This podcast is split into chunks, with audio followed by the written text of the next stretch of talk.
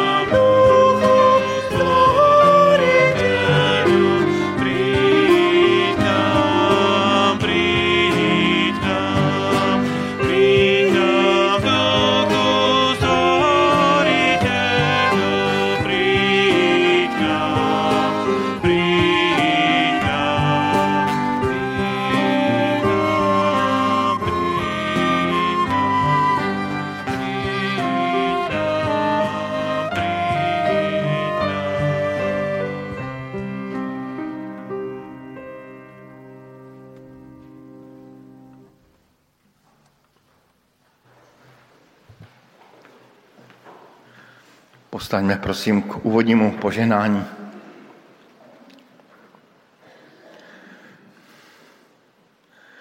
Nech nám Boh letnic udělí svoje požehnanie.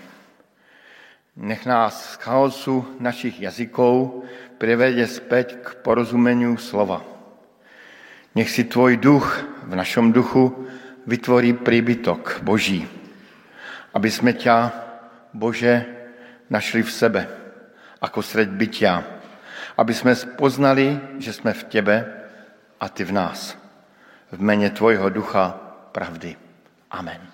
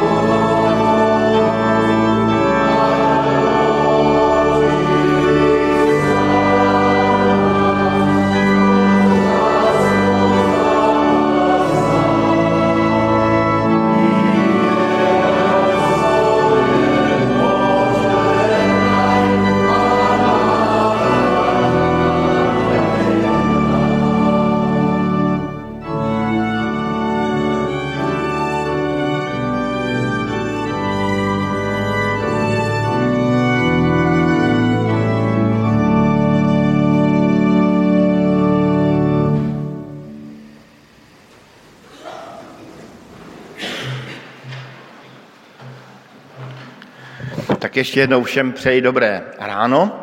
Dnes je den letnic a já jsem se vždycky ptával dětí, eh, kdy, vznikly letni, eh, kdy vznikla církev.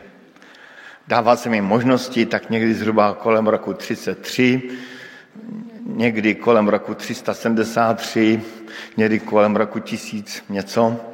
A tak asi třetina hlasovala pro ten rok 33 tak eh, dnes je svátek církve, eh, den, který tak počítáme za vznik církve Kristovi, kdy Duch Svatý byl seslán na církev.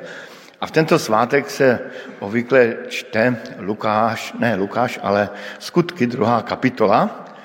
A kdybychom na letnice nečítali eh, skutky druhá kapitola, nebyly by to takové dobré letnice, tak jsem poprosil Palio na úvod, aby prečítal.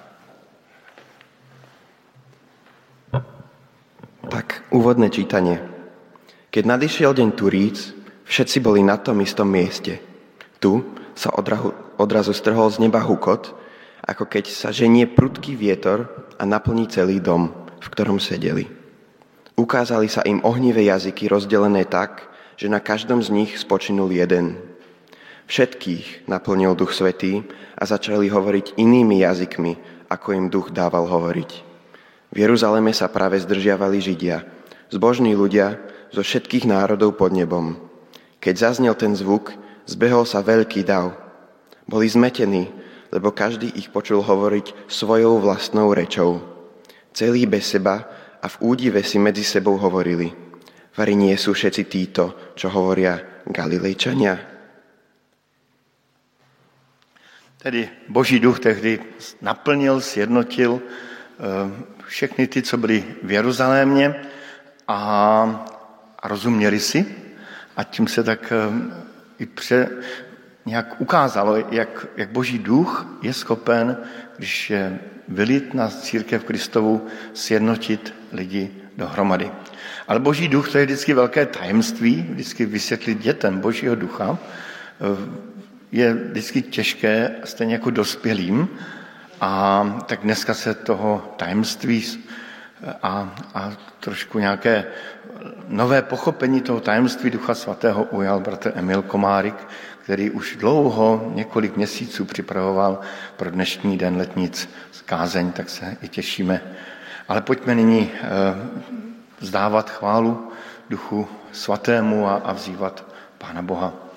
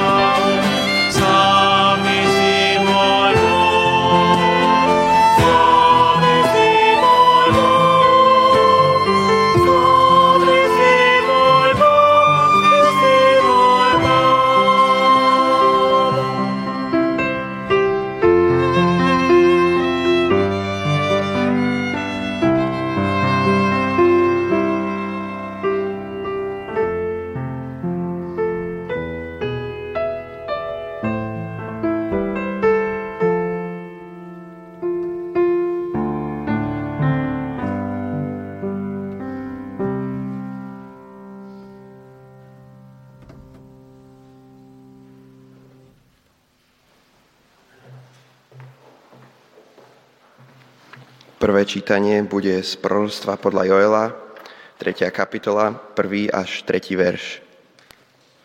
Potom vylejem svojho ducha na každého človeka. Vaši synovia a vaše céry budú prorokovať. Vaši starci budú mávať sny. Vaši mládenci budú mávať videnia. Aj na otrokov a otrokyne vylejem v tých dňoch svojho ducha. Dám znamenia na nebi i na zemi. Krv, oheň a stĺpy dymu. Slnko sa zmení na tmu a mesiac na krv skôr, než príde veľký a hrozný deň hospodina. Každý, kto bude vzývať jeho meno, bude zachránený, lebo na vrchu Sion a v Jeruzaleme bude záchrana. Ako prislúbil hospodin. Medzi vyslobodenými budú tí, ktorých hospodin povolá.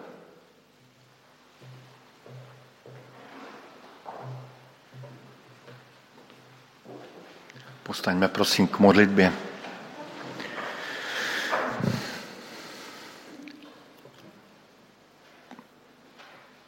Pane Bože, děkujeme ti za to, že jsi nám dal dar koloběhu církevního roku, že si během toho roku můžeme připomínat, kým jsi a kdo jsi, že dnes jsou letnice a můžeme si připomínat seslání tvého Ducha Svatého, i tu skutečnost, že církev je živa z tvého ducha a že můžeme věřit, že i v tuto chvíli si tu s námi právě skrze tu tajemnou moc tvého ducha.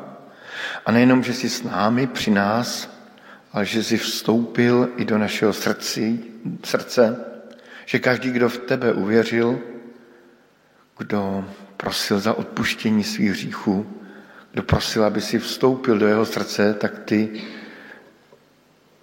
jsi učinil z našich srdcí chrám tvého ducha. Je to velké tajemství, kterého se dotýkáme a které se těžko chápe, těžko uchopuje.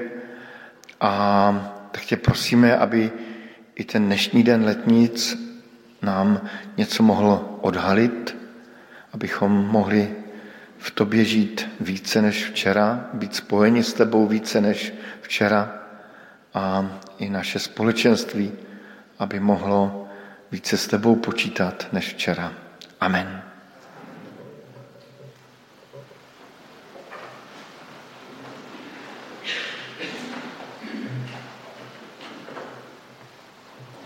Druhé čítanie je z Evanielia podľa svätého Jána, 3. kapitola, 1. až 8. verš.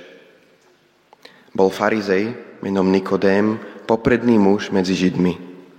Ten prišiel k nemu v noci a hovoril mu, Majstre, vieme, že si učiteľ, ktorý prišiel od Boha, lebo nikto nemôže činiť znamenia, aké ty činíš, ak len Boh nie je s ním. Ježiš mu odpovedal, Veru, veru, hovorím ti. Ak sa niekto nenarodí znova, nemôže uzrieť kráľovstvo Božie. Nikodému povedal, ako sa človek môže narodiť, keď je starý? Nemôže predsa druhý raz vojsť do života matky a narodiť sa. Odpovedal Ježiš, veru, veru ti hovorím. Ak sa niekto nenarodí z vody a z ducha, nemôže vojsť do kráľovstva Božieho. Čo sa narodilo z tela, je telo. A čo sa narodilo z ducha, je duch. Nediv sa, že som ti povedal, treba sa vám znovu narodiť. Vietor veje, kam chce. Čuješ jeho hlas, ale nevieš, odkiaľ prichádza a kam ide. Tak je s každým, kto sa narodil z ducha.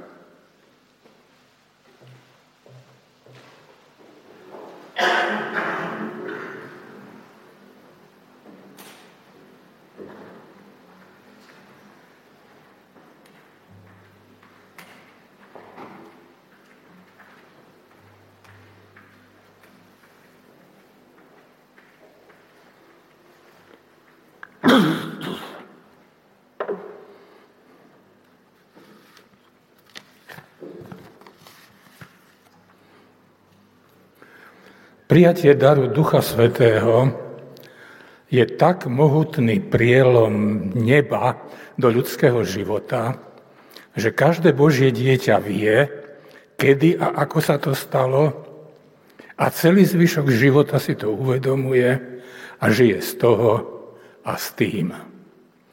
Ale pre ostatných je to nezrozumiteľné. Je to ako ten vietor, ktorý kam chce veje a čuješ jeho zvuk, ale nevieš, odkiaľ prichádza ani kam ide. Dar Ducha Svetého prichádza nejako pomimo zmyslových orgánov. Rovno do tela. Asi ako zásah elektrickým prúdom. Vieme, že voľa, čo sa s nami udialo, vieme kedy, ale nevieme vysvetliť, čo sa nám to vlastne prihodilo. Až postupne ho príjmeme, asi ako dieťa svoje meno. Vieme, že je to naše, že sme to my, ale nie je to z nás. A dostali sme to zadarmo. Duch Svetý, Duch Boží a Duch človeka sú hlavným obsahom biblickej zvesti. Táto zvesť je však obostreta tajomstvom. A tajomstvo volá po odhalení. Zo známych dôvodov vieme, že všetky ľuďmi opísané obrazy nebeských skutočností sú nepravdivé.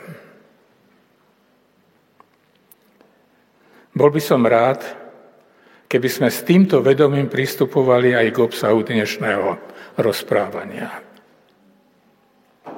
Nič z môjho výkladu si nerobí nárok na pravdu. Ale aspoň ja som bol pri tejto práci šťastný. Nachádzal som povzbudenie a potešenie v dobe karantény a osamotenosti. A možno bude povzbudením i pre ostatných. Ale poďme k veci. Nemôžem sa zbaviť pocitu, že keď hovoríme o Duchu Svetom, pletú sa nám v mysli tri rozdielne skutočnosti. V prvom rade menom Duch Svetý označujeme tretiu osobu Svetej Trojice, väčšného Boha. Moc, ktorá stala nad temnotou, ktorá formovala a udržuje svet. Druhá skutočnosť, ktorú nazývame duchom, je oná moc, čo z prachu zeme utvorila živého človeka, Adama, urobila ho väčšnou nebeskou bytosťou, málo menšou od anielov, tým, že vstúpila do jeho tela. A tretí spôsob, ako rozumieme tomu, čo je Duch Svetý, je, že je to osobitný dar, ktorý Ježiš prislúbil a dáva svojim učeníkom. Musí to byť niečo alebo niekto, kto predtým nebol aktívny, alebo pôsobil len krátkodobo a vo výnimočných prípadoch. Ján 7.39 píše, ešte nebolo Svetého Ducha, pretože Ježiš ešte nebol oslavený. A epištola Židom hovorí, že duch hovoril ústami prorokov. Duch, ktorý je osobou Svetej Trojice, znepokojuje hlavne teológov a biskupov. V roku 1054 otázka delby moci medzi osobami Svetej Trojice rozsekla Kristovú církev na východnú a západnú. Chalcedonské vyznanie viery znelo –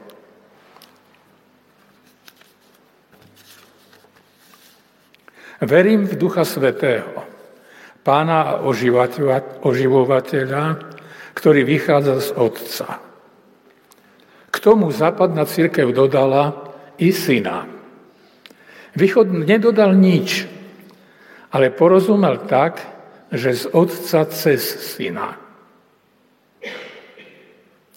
Ikona Svetej Trojice znázorňuje toto smerovanie moci pohľadom. Otec sa díva na syna, syn sa díva na ducha a duch sa díva do stvoreného sveta pohľadom na živly Svetej Večere. Ono tu nešlo len o teológiu, ale tak trošku aj o politiku. O riešenie sporu, či kráľ ako reprezentant Boha Otca je viac ako biskup, ktorý reprezentuje syna, alebo majú obaja rovnakú duchovnú autoritu. Na Tedeum za prezidenta Kisku pravoslavný arcibiskup odmietol sedieť v jednej rovine s prezidentom, ale sedel o stupienok nižšie. Vo východnej cirkvi je vladar viac ako biskup. A ako vidíme v dnešnom Rusku, církev tam je naozaj slúžkou štátu. Západná církev verí, že dar Svetého Ducha dáva Syn Boží sám, akoby z vlastného zdroja. Druhý pohľad na Božieho ducha sa dotýka každého z nás osobne. Ako máme rozumieť duchu, ktorý dal život Adamovi? Skúsme si predstaviť stvorenie človeka podľa knihy Genesis, štrajchnuté trošku kompendium humannej biológie. Na začiatku povedal stvoriteľ, učiňme človeka na svoj obraz a podľa svojej podoby. A biolog k tomu dodal, budeme na to potrebovať 70 litrov vody, pár kilo hliny a kožené vrece obsahu asi 80 litrov. Zloženie tela, stavbu orgánov, aj fungovanie máme už odskúšané z dopoludnia, keď sme tvorili iné živé bytosti. Takže potrebujeme len na jednu molekulu DNA napísať veľký generálny program, osobitný pre každú zo 6,5 bilióna buniek, prosím presnejšie, 6,5 milióna miliónov buniek. Tie budú tvoriť ľudské telo, ale program je na to, aby každá presne vedela, kam patrí a čo má robiť. A potom prišlo slovo stvorenia. Boh vdychol do hliny svojho ducha, duch zaujal pozíciu vládcu a organizátora, každú bunku postavil na plánované miesto, rozpumpoval srdce a spustil aj elektrický generátor mozgu. Takto nejako sa nám môže javiť stvorenie človeka, prachu zo zeme, ktorý sa zase do prachu zeme vráti. Tak si hovorí vedec a je spokojný, alebo aj nie, lebo vedec nikdy nie je spokojný. Toto ale nie je celá pravda o človeku. S duchom vstúpili do podstaty človeka veci, ktoré nie sú z prachu zeme, ktoré pochádzajú z toho druhého, neviditeľného nebeského sveta. Adam a Eva dostali zvláštne poverenie.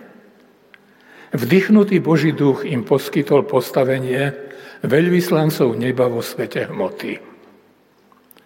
Dostali poslanie a ich život dostal zmysel v tom, že budú opatrovať raj na zemi. Ľudia mali v raji pracovať, ale nemuseli riešiť problémy. Nevedeli, že existuje zlo, a netrápilo ich svedomie. Mravné rozhodnutia pochádzali od Božieho ducha a tak všetko, čo robili, bolo jednoducho dobré. A potom vypukla prvá nebeská vojna o človeka. Božia strana túto vojnu prehrala. Do sveta vstúpil riech, Adam a Eva zomreli. Väčšinou si predstavujeme, že smrť je ukončenie pozemského života človeka. Ale v prípade prvého Adama išlo o väčšiu hrôzu. A smrť sa dostavila okamžite. Všetci poznáme výraz mozgová smrť. To je situácia, keď sa zastaví elektrická aktivita mozgu, telo ostane v kome, myseľ nefunguje, svaly ostanú nehybné, ale orgány a bunky žijú ďalej ale lekári vedia, že už je koniec. Podobný charakter mala aj duchovná smrť človeka. Boží duch opustil ľudské telo. Pán Boh vyčiarkol človeka zo zoznamu nebeských bytostí. A človek ostal čisto pozemským živočíchom.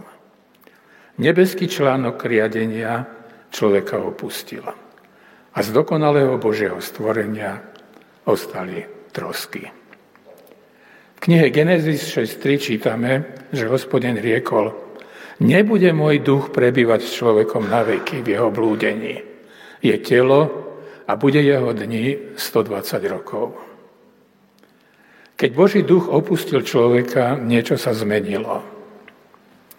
Človek prišiel o prebývanie v Božej prítomnosti, o slobodu a o ochranu. Stvorenstvo prestalo rešpektovať človeka ako vládcu.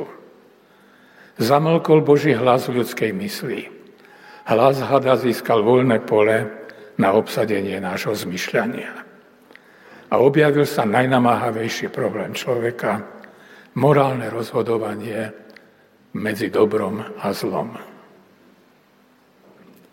Keď človeka opustil duch Boží, ostal na riadenie života iba jeho hmotný odtlačok pozemská duša alebo jej viditeľná podoba ľudská myseľ, ktorá ale nebola na túto úlohu pripravená. Pôvodne dostávala pokyny z hora a teraz všetko ostalo na nej a nestačí na to. Máme prislúbených 120 rokov života a nikto ich nevie dosiahnuť. Ani sa nerodíme dokonalí. A ani zdravie si nevieme udržať. to nebeské v človeku, Boží duch, ktorý je podstatou človeka a zdrojom našej identity, asi nezomrel, lebo duch Boží nezomiera. Predstavujem si to tak, že nesmrteľný duch každého jednotlivého človeka sa ocitol v nejakom dočasnom domove, zavretý ako v žalári, kde čaká na svoju pozemskú dušu. Po smrti tela sa s ňou zase zjednotí, aby sme mohli predstúpiť pred Božiu tvár vo svojej úplnosti. Možno, že Kristus po smrti zostúpil nielen k duchom zosnulých v potope, ale aj k uväzneným duchom živých, aby im zvestoval nádej. Tak aspoň rozumiem zmienke v 1. Petrovej 3.19, že Kristus kázal duchom v žalári. Bez Božieho ducha dve síly ovládli všetko ľudské konanie. Poprvé vedomie dočasnosti a strach zo smrti. A druhá, ako ničím neodôvodnené, ale stále pritomná túžba, aby sa s tým dalo niečo robiť. A azda aj nádej, že sa to dá. A tak niečo robíme. Duchovní potomkovia Setovi sa v poriadku sveta snažili nájsť Boha, aby sa mu mohli podriadiť. A vynašli náboženstvo. Duchovní potomkovia Kainovi hľadali Boha, aby sa mu mohli vyrovnať a premôcť ho. A vynašli civilizáciu. Ale Boha nenašli ani jedni, ani druhý. V dôsledku hriechu sa človek zmenil. Ale nezmenil sa Boh. Nielen človek hľada Boha, ani Boh neprestal hľadať človeka. Hospodin Boh sa nevzdal svojho stvorenia a vyhlásil druhú nebeskú vojnu o človeka. Vyvolil si Abrahama a jeho potomstvo. Občas zasiahol do behu dejín cez prorokov, ale hlavne dal ľuďom návod – ako žiť v súlade s Božím plánom. Priebeh tejto vojny poznamenal autor listu Hebrejom, že zadávna mnoho raz a mnohým spôsobom hovorieval Boh Otcom v prorokoch, za týchto posledných dní nám hovoril v synovi. Do poslednej bitky tejto vojny postavil Boh Otec svojho syna. Človek Ježiš Nazarecký syn Boží a syn Márie, sa od nás, obyčajných ľudí, odlišoval len jednou vecou. Opustené miesto ducha, o ktorého sme prišli Adamovým pádom, zaujal v jeho tele väčší Boží syn. Preto hovorí Pavol, prvý človek Adam sa stal živou dušou, posledný Adam oživujúcim duchom. Príchod Božieho Syna na svet, jeho život a dielo, rovnako ako jeho smrť a vzkriesenie, sú históriou druhej nebeskej vojny o človeka. V prvej zvíťazil Satan, druhú víťazne završil Boží syn. Ale víťazstvo je víťazstvom len, keď je zabezpečené obsadením územia vlastným vojskom. Tou domobranou územia oslobodeného od moci diabla je prítomnosť Ducha Svetého v tele a živote každého Božieho dieťaťa. A to je tretí aspekt nášho pohľadu na Ducha Svetého. Boží syn kázal duchom v žalári, ale nevypustil ich z neho. Ducha, o ktorého prišiel Adam, už nikdy zaživa nedostaneme naspäť. Ježišom slúbený a potom aj zoslaný Duch Svetý, tešiteľ ako osobitný predstaviteľ Boha, nebol v ľudskom svete, kým Boží syn nebol oslavený. A potom ho on udelil a udeluje každému veriacemu ako pečatný znak. tu, kde si treba hľadať pôvod toho dodatku západnej cirkvi i syna. Všetky vykúpené a znovuzrodené Božie deti vedia, že prijatie daru ducha je fyzická záležitosť. Je to pozorovateľné a má to dôsledky v celom ďalšom živote. A je to niečo ako to spomínané meno. Vieme, že ho máme, že je to naše, ale nie je to z nás, dostali sme to. A to spôsobom, ktorý si zvolil Boží syn, a nie nejaká pozemská inštitúcia. Katalógu zamestnaní je taká kategória pomáhajúce profesie. Duch Svety robí presne toto, pomáha. Podľa milosti sú nám dané rozdielne dary. Proroctvo, viera, služba, vyučovanie, napomínanie, zdieľanie, milosrdenstvo, veselá tvára, slovo múdrosti, slovo poznania, uzdravovanie, divy, proroctvo, rozpoznávanie duchov, jazyky, výklad jazykov. A osobitné charizmy, čiže uschopnenia konať službu apoštolov, prorokov, učiteľov, divotvorcov, uzdravovateľov, charitatívnych pracovníkov, misionárov, modlitebníkov, správcov a organizátorov.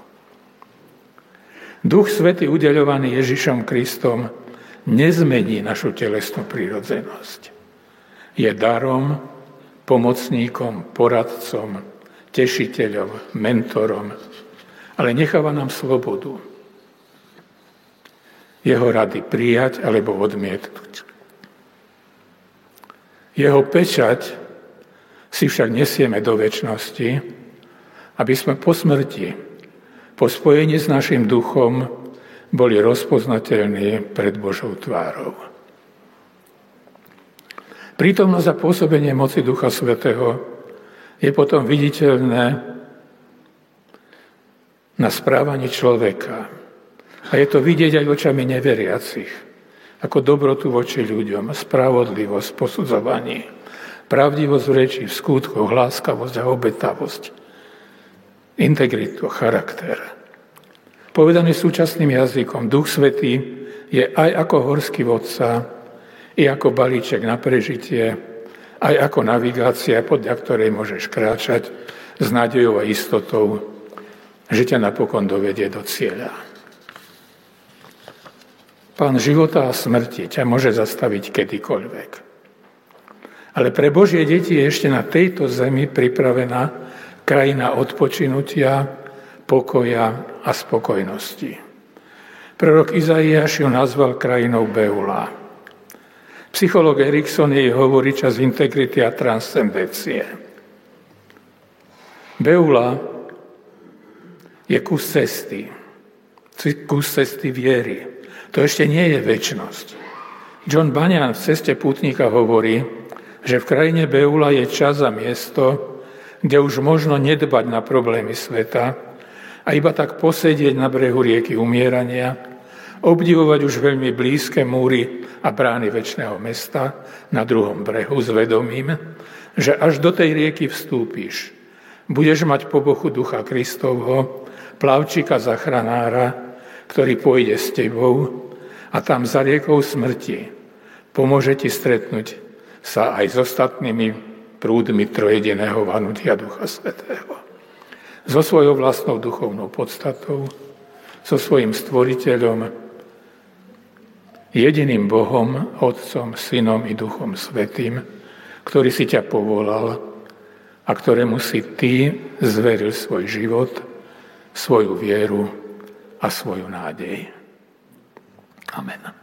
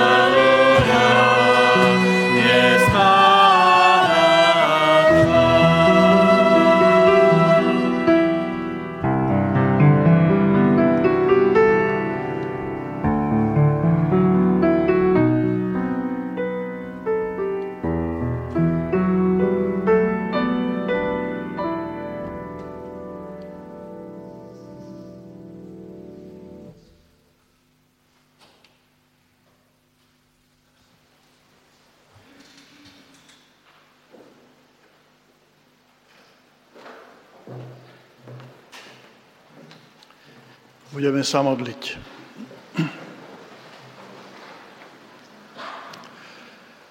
Stojíme pred Tebou, Všemohúci Bože, Stvoriteľu, Spasiteľu a Duchu Svetý, eh, dokonávateľu Tvojho diela Božieho, Stojíme v bázni a v pokore, pretože sme oddelení svojou ľudskou prirodzenosťou a hriešnosťou od Teba a Tvojej veľkosti.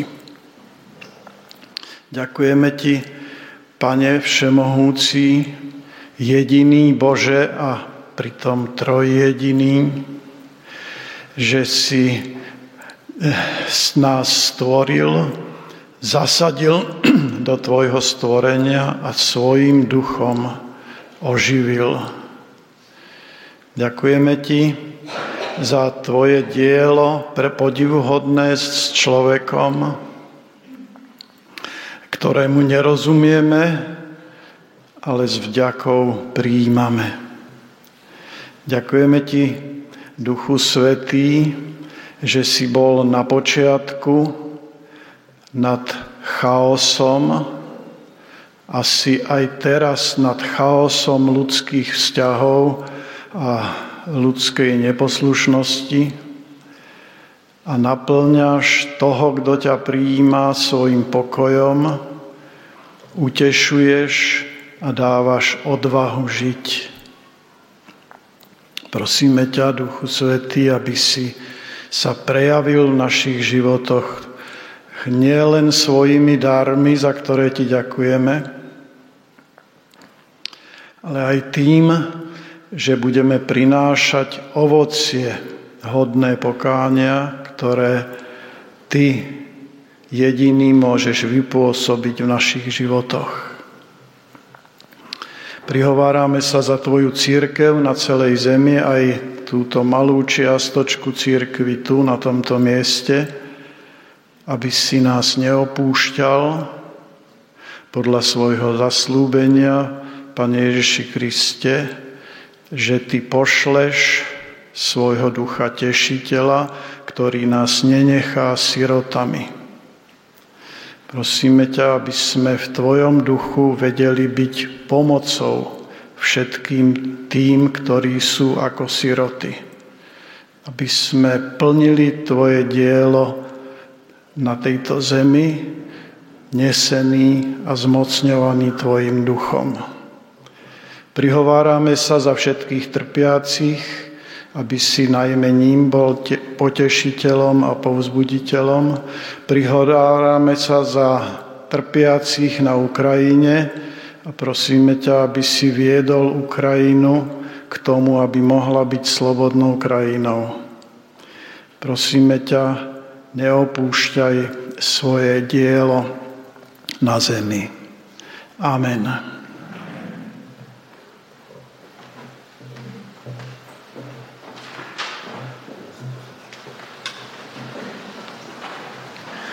Asi byste očekávali, že bude požehnání, ale ještě tentokrát požehnání nebude, protože e, máme dneska tu e, příležitost dobrou e, přijmout za členku eh, našeho společenství Magdu Suchánkovou.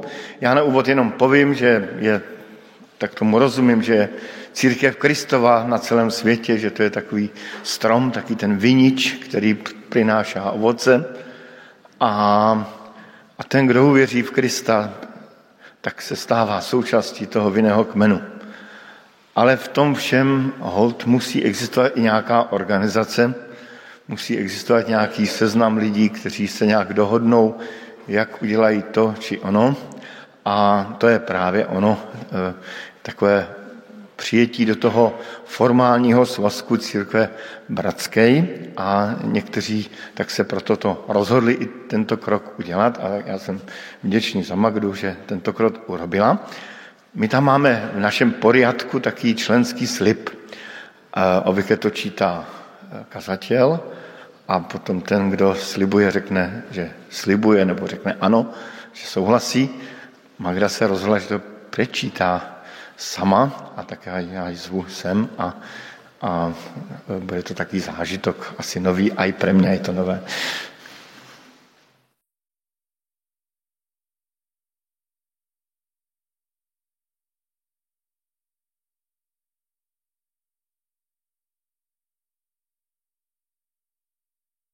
Vyznávam, že som bola povrstená duchom a vodou.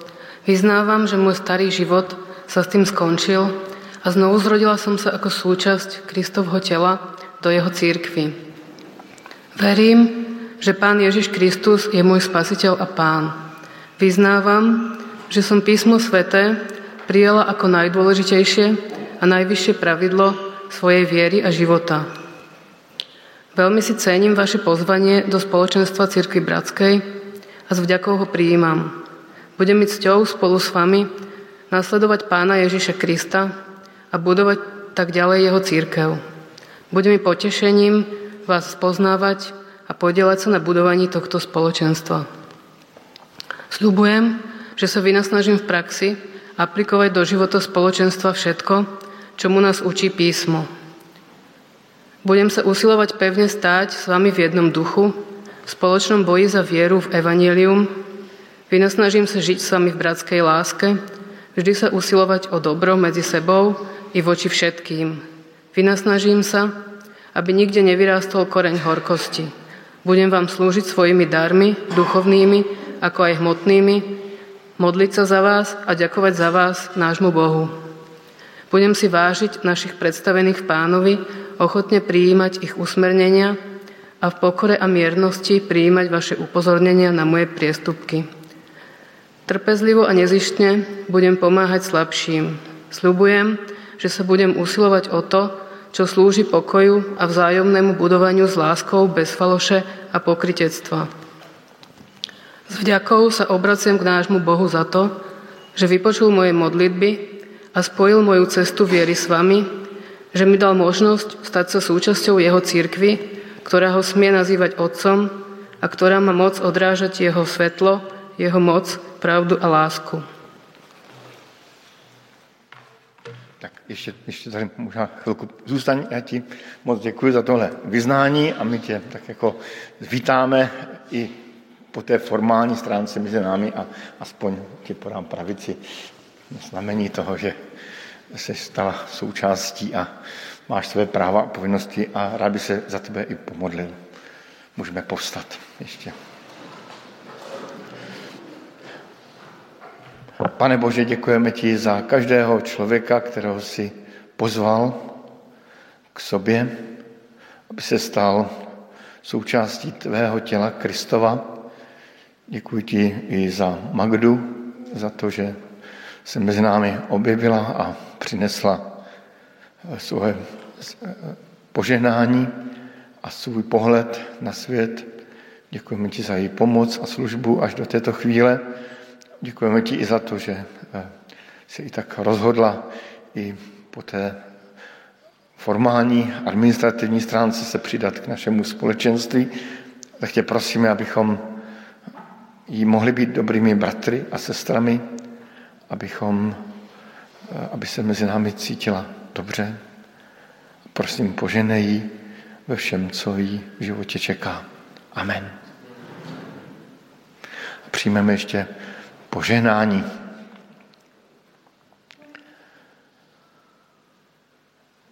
Nech vás Duch Svatý provází životem. Nech tě vaším průvodcem, nech vás napomíná, potěšuje, Nechť uzdravuje vaše srdce. Nech vám napovídá k těm dobrým činům, které máme v jméně Kristově dělat. Nech se to děje ve jménu Otce i Syna i Ducha Svatého. Amen.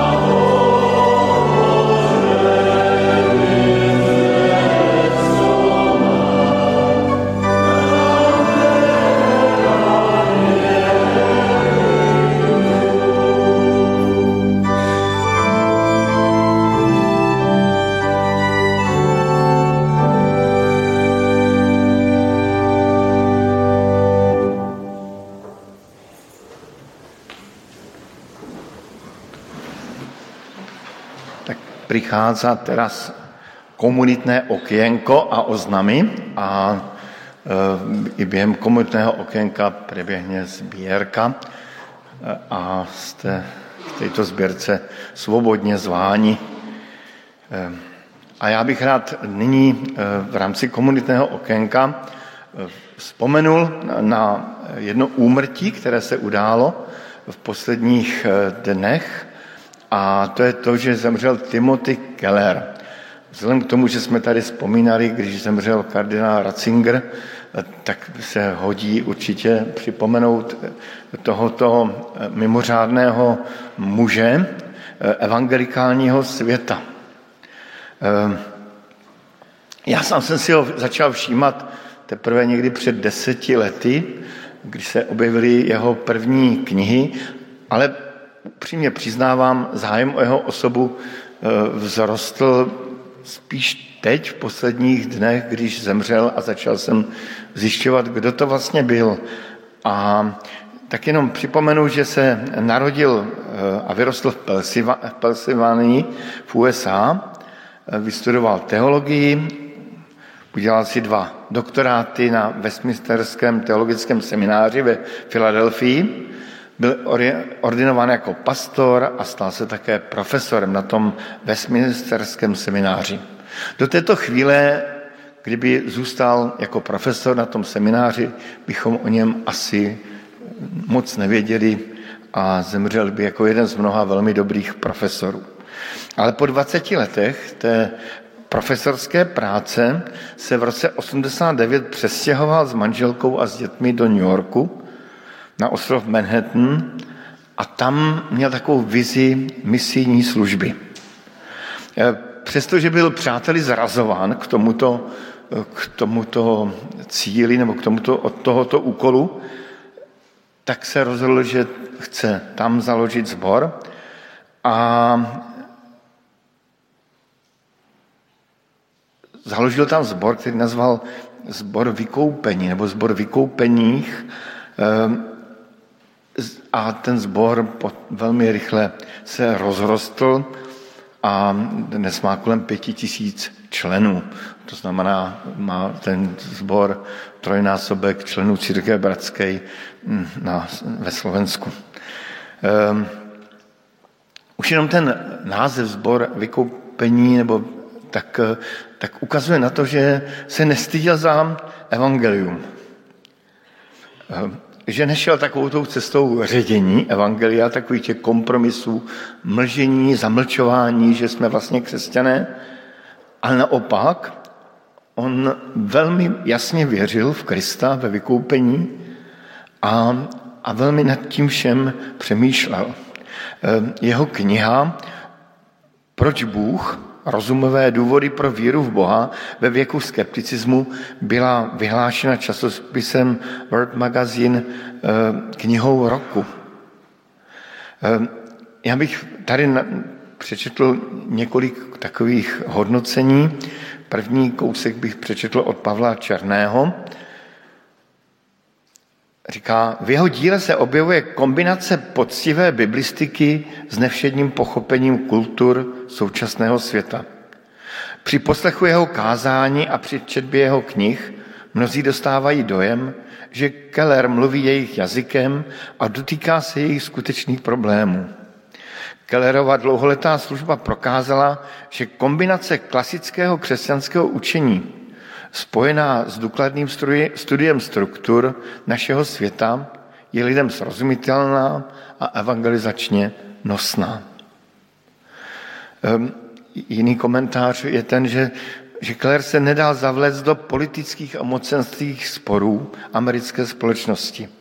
Vykládal písmo svaté a kazatelsky tvůrčím způsobem to vše zpracovával a zajímal se o problémy současných lidí.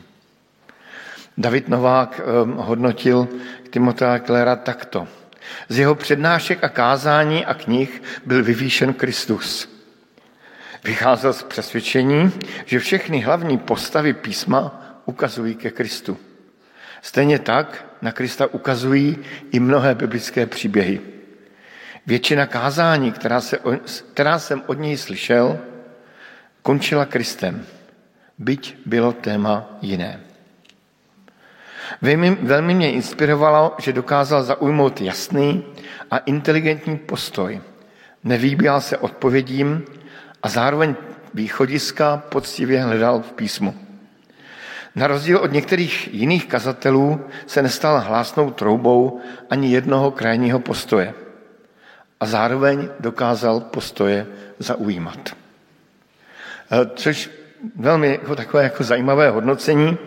Já jenom připomenu na závěr, že eh, právě on eh, je, je jednou z osob, která ovlivnila takové to hnutí zakládání nových sborů. Právě on právě o tom mluvil, plantácio, eklésie, zakládání nových sborů, že to je dobrý směr. Dokonce i spolu zakládal Gospel Coalition, společenstvo Evangelia, které máme i zde na Slovensku. Napsal zhruba 30 knih, které najdete v běžné, běžné distribuci. Když si dáte do tady největšího obchodu slovenského Martinius, tak vám tam vyběhnou jeho knihy od různých nakladatelů. A e, nakonec zemřel na rakovinu slinivky. Poslední tři roky jsme sledovali jeho zápas i přípravu na ten druhý břeh, tak jak jsme to tady viděli na tom obrázku. A aspoň, co jsem tak četl o těch posledních chvílích, říkal, už, už mě puste k domu. A Janko Henžel na závěr své vzpomínky na Timotea Klera napsal takovou hezkou větu. Doteraz pracoval pre Krista, od teraz žije s Kristom. Tak eh, to je taková vzpomínka a tak, vás, tak nechtě to i pro vás a i pro mě inspirací najít nějakou jeho knihu a přečíst si ji. Nedávno vyšlo výklad eh, přísloví, tak na každý den jedno přísloví a je to velice pěkné. Tak tím končí komunitné okénko a vzpomínka na velkého muže reformovaného světa, a evangelikálního světa.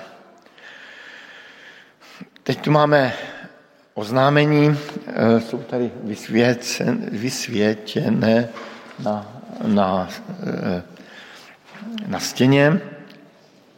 Příští neděli budou eh, novomesačné bohoslužby s večerou pánovou a je to svátek svaté trojice a ještě jednou si se vrátíme k té postavě Ducha Svatého. Eh, dopředu upozorňuji, že v neděli 11.6.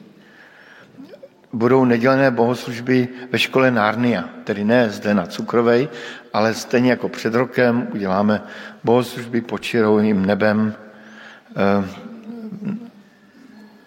v Narnii, či 11.6. v neděli. A Taky ještě budoucí nedělu budou bohoslužby v Senci v 18 hodin integrované bohoslužby. Pak tady mám ještě pozvání na stretnutí a seniorou, tak kdyby se to vysvětilo, tak ve středu v 10 hodin bude stretnutí a seniorou, ale může to přijít nejenom seniory a e, využijeme toho, že před 14 dny bylo výročí ehm, vzniku Izraele, tak vzpomeneme na Izrael a, a zkusím povědět svoje dojmy z návštěvy Izraele.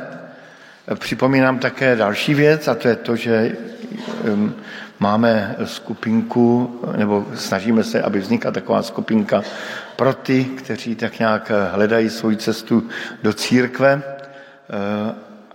A tak tu jsme nazvali Kde verím a na tuto skupinku jste zváni.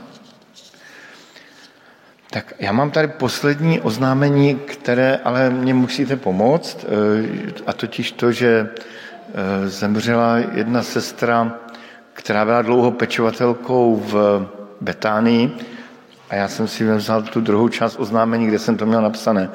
Její jméno, ne, ne, nevíte náhodou někdo?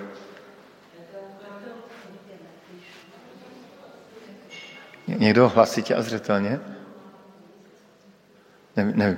Tak jenom bude to, když tak potom v oznámení v e-mailu. Ešte by som chcel jedno krátke oznámenie. Sme vám dlžní. Pred dvoma mesiacmi sme mali tú špeciálnu zbierku na, na Ukrajinu a len vás chcem informovať, že sme poslali vlastne aj túto čiastku, ktorá sa vyzbierala, to bolo vyše 4 tisíc eur a sme to spojili ešte s tým, čo sme ako zbor eh, minulý rok eh, chceli poslať. Čiže dokopy sme na ten odbor humanitárnej pomoci, ktorý funguje pri Cirkvi Bratskej a organizuje rôznu pomoc, ktorá je potrebná na Ukrajinu, poslali 9 tisíc eur. Tak sú to peniaze naše, ktoré sme tu vyzbierali, ktoré sme takýmto spôsobom poslali na pomoc tomu, čo ten odbor humanitárnej pomoci robí na Ukrajině. Takže děkujem. A já vám přeji příjemný nedělní den. Ještě občerstvení i přichystáno, protože dneska sváteční den církve, tak nějaký dortík tam bude.